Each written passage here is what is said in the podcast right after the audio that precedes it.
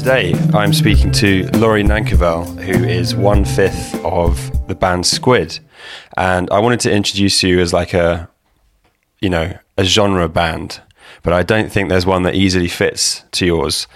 Um, so, if you had to choose, where would you go with that? What genre would you say your band is? Um, I've always been of the idea of keeping us as an experimental band because although we're not that experimental, it means we don't have to conform to any genre. And uh, we recently signed to Warp, and that's what they've described as us as. So that kind of does it does it well enough for me. Experimental five piece. Great. That leaves you loads of room to do what you like with, I guess, doesn't it? Def- yeah, definitely. So being signed to Warp is a pretty big deal. That's a record label that's had a huge amount of respect and attention for the last sort of 20, 30 years. What is it mm. like when you get uh, a contract come through from a label like that? Um, it was quite surprising, I guess, being being labelled generally before this as kind of post punk and being in the band world. Um, we were all pretty surprised, but I think Warp's been a big favourite for a few of us, definitely over the years. So um, we were pretty bloody happy when it came through. Yeah. Yeah. What are your favourite Warp releases? Um, I was always big into the Squarepusher stuff that came out, maybe in like early noughties. I remember seeing him in Brighton when I was 15, 16 maybe. And it was a seated gig at the Brighton Dome. And it was quite bizarre because obviously his music's incredibly intense. And there was just by the end of the gig everyone was just standing on their like seats being like putting their hands in the air. But it was like this kind of weird um, cinema from the future. How did you guys meet in the first place? Um, four of us went to Sussex, and one of us was at Brighton Uni. So Brighton, as a city, I guess, was where we met. Um, and yeah, generally just started doing kind of musical projects um, in different groups. Being me and Arthur and Anton started off in a, a funk and soul covers band, which uh, at its peak had a we had a 400 capacity venue and 15 of us on stage, which was quite uh, a fun fun evening. Yeah. Um, and then yeah, I think kind of just started playing in a jazz venue called the Verdict in Brighton.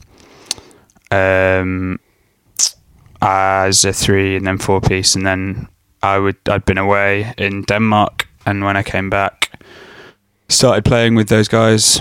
Um, and yeah, I guess it kind of just grew from there. Being in a band that is quite experimental, I always imagine it would be quite difficult to find like-minded people who would be interested in, you know, doing the same experiments. Um, was that something that one of you were, you know, pushing towards a certain direction, or did it all come naturally?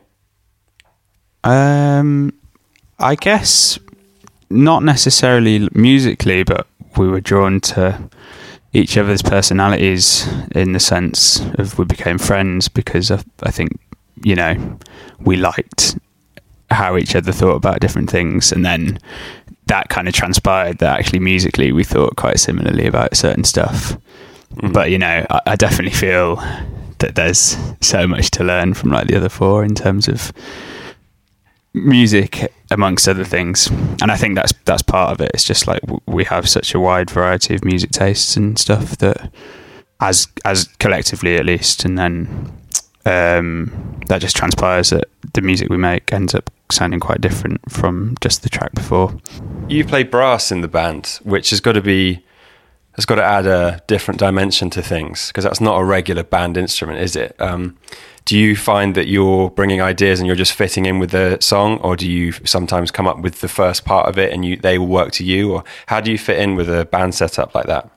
I guess it, it's more difficult to originate an idea with just an instrument that's meant to be played as a kind of solo instrument or traditionally and I guess when we're making music as a five, it's primarily made in the rehearsal studio, but collectively. So it is difficult starting a, a song with just a horn line, but it definitely happens occasionally. And we tend to make music, yeah, I guess collectively in the sense that people have different ideas that they start off a rehearsal with, but by no means is it the same idea that they've come in with that comes out the other end. Mm. And that sense of like letting go of what your initial idea is and um, being ready to accept that your horn line might just not be the one for the band by the end of the uh, rehearsal studio rehearsal session is is uh, something we've learned to accept, I guess. So it is yeah. a genuinely collaborative process. You, the five of you are sat in one room writing. Yeah, hundred percent.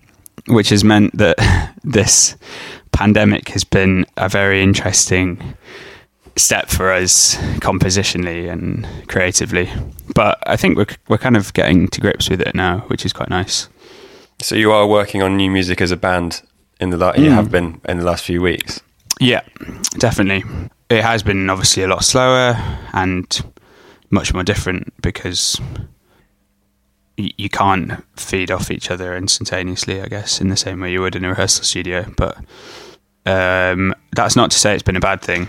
I think having more time to think of a, an idea solo has meant there's been some really great stuff that's been coming out, but it's more just cohesively, I guess, trying to trying to put those put those ideas together. From the EPs and singles that you've released already, there's always there's already been quite a big change in your sound. Um, mm. And so you've now on a much larger label, and you've got much more of a following. Do you know what your fans sort of expect you, from you now, or are you literally just playing it by ear and seeing what comes out, and you truly experimenting? Yeah, I don't know. I mean, the we've got a lot of Northern dads who are fans. But that's not to say that Northern dads just listen to certain types of music. Yeah, I don't know. I, I guess. What do you think of? Um, what do you think draws them to your music? Um, lots and how, how do you know? How do you know that these are your fans? we, when we've been up north, there's been a lot of dads who have been at the gigs. The majority of the gigs, it's been forty plus men, which has been not all the time. That's I definitely I'm making a bit of a generalisation here, but uh, we get that quite a lot, I guess. And uh, yeah, I don't know. I think I think that's like the, there's there's a lot of the Six Music listeners who listen to us, and Six Music's been a really great thing for us. Um, promotionally, I guess. Yeah, just mm. in terms of pushing our music to a wide audience. So, what are you guys all listening to at the moment? What's uh, influencing your music that you're working on?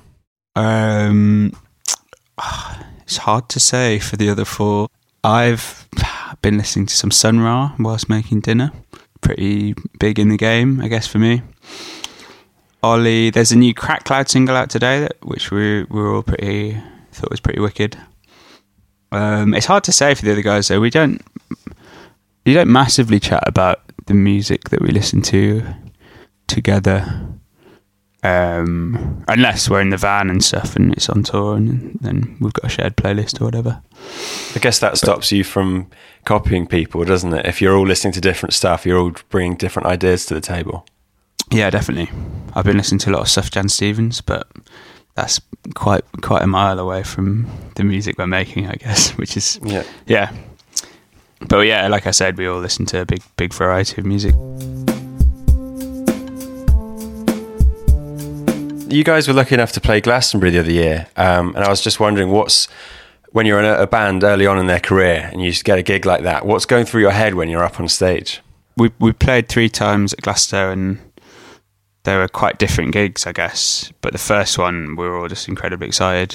Um, yeah, I guess it was my sixth year last year, and I had a very good time. The other two were more difficult, I guess. One being a 1 a.m. slot on a Friday night, and then the other one being 11 11 a.m. the next day meant that mm. the energy in, in the two sets was quite different. as you might imagine. But yeah, no, it was it was amazing.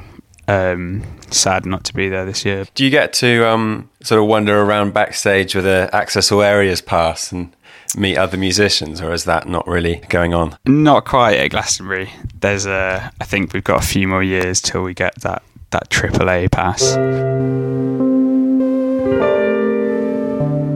Yeah, one thing I thought was interesting about your your music is you choose some pretty unusual artwork. I thought the street album artwork, which I have to share from the social media, that was something that caught my eye because I don't. It seems it seems like such an obvious idea, really. It's just a photo of a recognizably English street. I don't think I've ever seen that used as album artwork before. Um, so I just wondered if that has any sort of link in with the music, or is that just something that you saw by an artist and you liked it? And you know, what was um, what made you choose something like that? It was by an artist that we liked, I guess. I think the street, you know, the the music felt quite local to us, not necessarily British, but definitely was influenced by the, the things that were around us, which I think that's why it might have struck a chord with the five of us.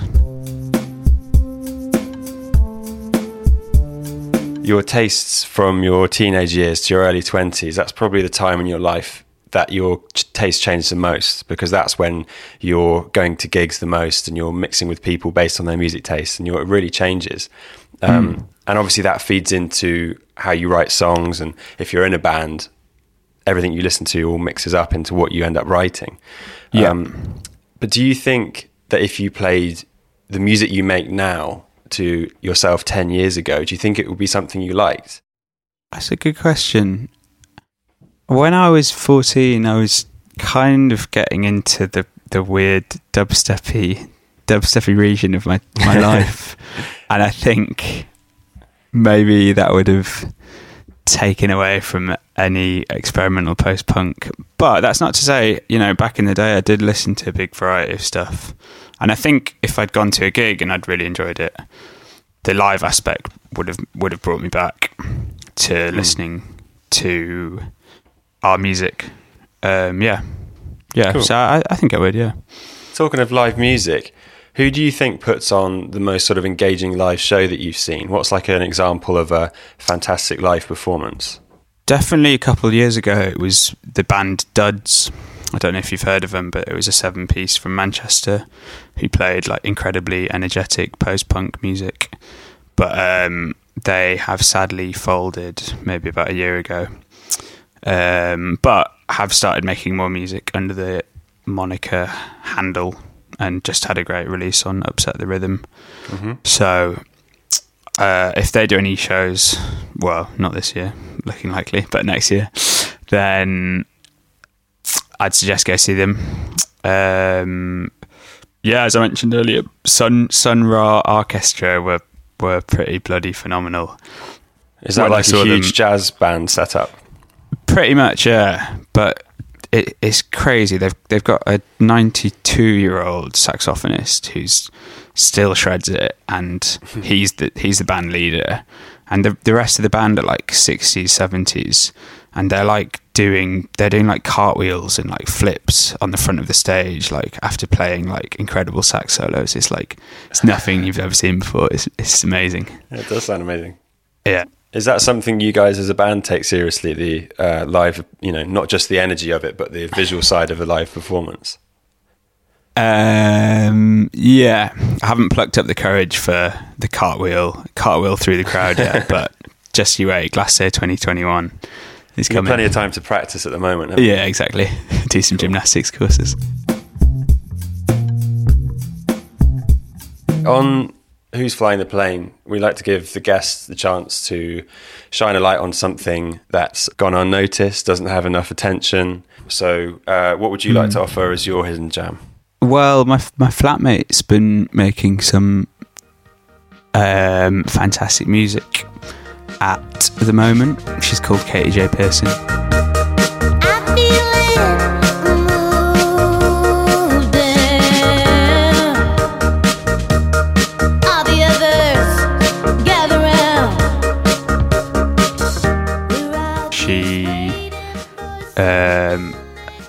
Just had a single out with Heavenly. Um, it's going, yeah, it's just a, a cracking, feel good um, pop record, pretty much. And yeah, if if if anyone needs some more limelight, she'd she'd be the one definitely. How can we follow Squid on social media? And are you guys doing anything while you're in lockdown that people can get involved with? We are on, I think it's Squid Band UK on Insta and Facebook, and the squidband.uk is our new website if you want to follow us or sign up on there. Um, and we'll we're, we're going to be doing a, a live stream of a performance not your not your average squid performance something a bit more meditative in a couple of weeks um, potentially on a radio session, but that'll be posted on our socials for sure Cool. keep an eye out for it. and yeah people have been working on little solo projects and stuff which might be seeing some light of day over the next few weeks yeah but again have a look on the socials Well, thanks a lot for talking to me, Laurie. No worries alex. Nice to chat to you